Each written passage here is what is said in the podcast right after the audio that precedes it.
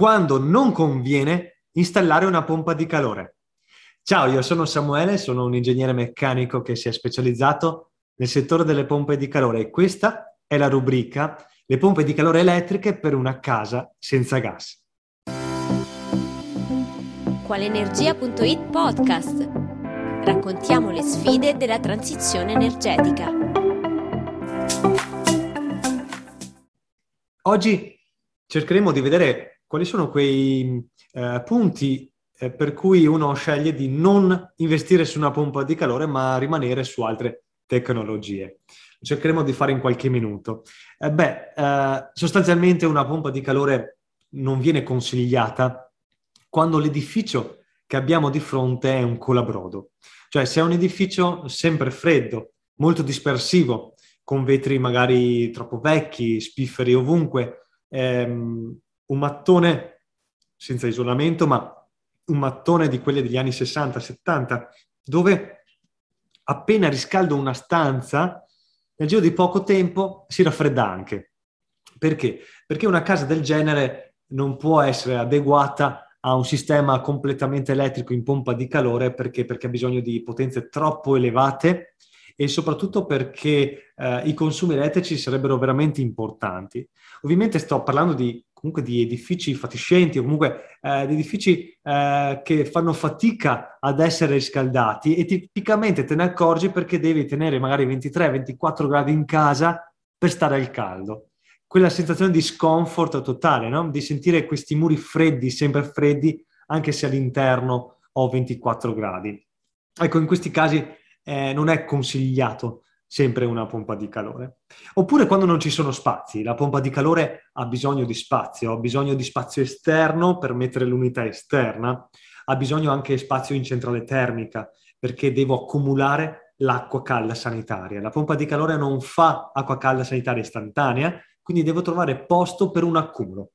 Se non ho questo posto è inutile, non, non si può fare, non si possono fare miracoli c'è la necessità ovviamente dello spazio per installare degli accumuli. E, ehm, quindi il primo, primo, aspetto dove non viene consigliata la pompa di calore è legato proprio all'edificio e agli spazi eh, presenti. Eh, l'altro aspetto è legato invece all'impianto, cioè se abbiamo impianti troppo vecchi dove la caldaia era settata a 75 gradi, e anche con 75 gradi comunque non stavo bene al caldo, ecco, in quel caso non è consigliabile la pompa di calore. Assolutamente no, perché se nemmeno la caldaia a gas, che è il triplo più potente e, e riesce ad arrivare a 75 gradi, mantiene calore in casa, figuriamoci una pompa di calore che poi lavorerà a 60 gradi o 55. Quindi eh, se, se già con 70-75 gradi riscaldo poco, perché? Perché magari l'impianto è fatto male, è vecchio, magari è tutto incrostato, magari ho i radiatori piccoli, eh, sporchi. Ecco, in questo caso, almeno che non venga rifatto l'impianto. E sempre legandoci ovviamente agli impianti, se i radiatori sono troppo piccoli e magari sono anche sotto nicchia, anche in quel caso non è consigliabile una pompa di calore perché, eh, perché dovrò mandare acqua molto calda per riuscire a riscaldare quella stanza e la pompa di calore ha dei limiti, arriva a 60-65 gradi al massimo, ma neanche per tutto l'inverno, e più di quello non, non riusciamo, eh, perlomeno eh, se non in casi eccezionali. E in quel caso se ho dei piccoli radiatori sotto nicchia, che sotto nicchia significa che il 30% del calore va fuori dal muro esterno anziché riscaldare casa, figuriamoci che risultati possiamo ottenere.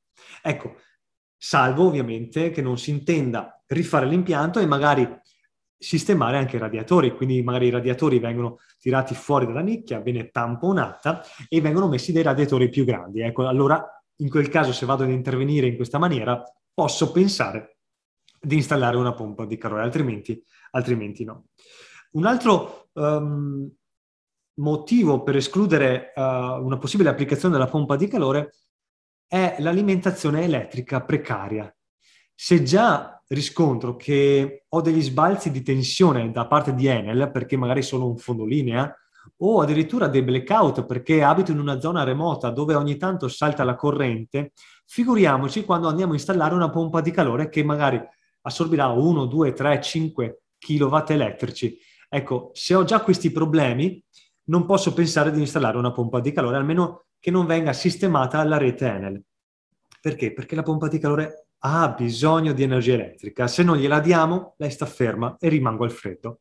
Quindi una linea elettrica precaria eh, esclude la possibilità di installare una pompa di calore. Ci sono dei test da fare, eh, perché se inizi ad accendere il forno, il phon, tutti insieme e vedi che le lampadine iniziano un po' a, a vibrare nella luminosità, beh, significa che probabilmente non hai così eh, tanta uh, potenza elettrica disponibile. E installando una pompa di calore poi questi problemi vengono ancora più accentuati. Non consiglio la pompa di calore nella seconda casa, cioè se abbiamo una seconda casa dove vado ogni tanto, magari vado qualche weekend d'inverno, a mio avviso non ha senso una pompa di calore. Perché? Perché le pompe di calore nascono e funzionano al meglio se lavorano in mantenimento della casa, quindi si rimangono sempre accese e rimangono e mantengono la temperatura all'interno della casa pressoché costante, con de- delle variazioni, ma non che porto a 10 gradi la temperatura in casa e poi quando arrivo il venerdì sera per il weekend la porto su a 21. Assolutamente no.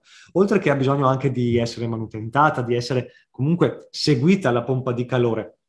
Quindi se abbiamo una seconda casa in montagna piuttosto che al mare, eh, a mio avviso un sistema aria-acqua o comunque geotermico anche non ha senso. Invece posso pensare a un sistema in pompa di calore, magari aria-aria, dove arrivo e accendo istantaneamente la, la pompa di calore aria-aria e mi si riscalda l'ambiente. Ovvio, stiamo parlando di un comfort completamente diverso, bisogna fare dei calcoli per capire se il sistema riesce a supportare e a, a, a erogare il calore necessario, ma se si tratta di una pompa di calore aria-acqua, per la seconda casa io lo sconsiglio.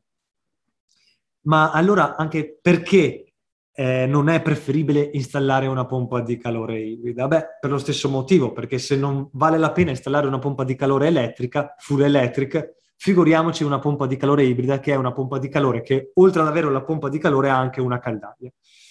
Ecco, uh, me, secondo me non ha senso perché la pompa di calore ibrida non è una soluzione. Le pompe di calore nascono uh, per eliminare completamente il gas. Se devo installare un sistema che mi obbliga a tenere sia il contatore del gas che quello dell'energia elettrica, allora non ho risolto nessun problema, non ho fatto nessun passo in avanti, anzi mi sono portato in casa due tecnologie che devo manutentare, sistemare e tenere sotto controllo.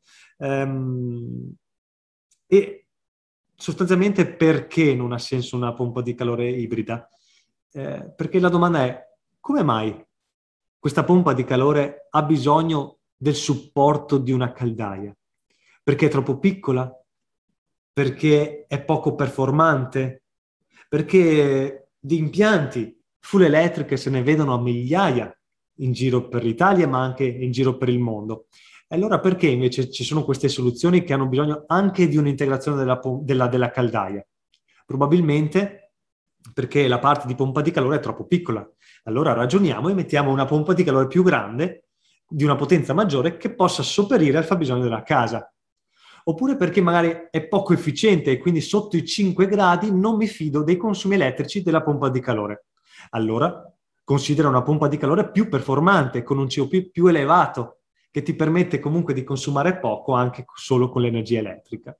Ecco, ehm, la trovo solo un palliativo e un modo per sia ammodernare un po' l'impianto di casa, ma a mio avviso non è la soluzione.